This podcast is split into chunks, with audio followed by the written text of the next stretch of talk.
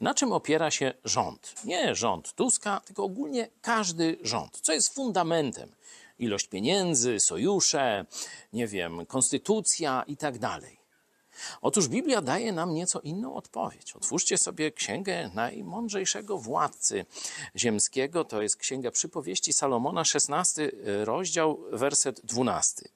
Zbrodnicze działanie jest ohydą dla królów, gdyż na sprawiedliwości opiera się tron.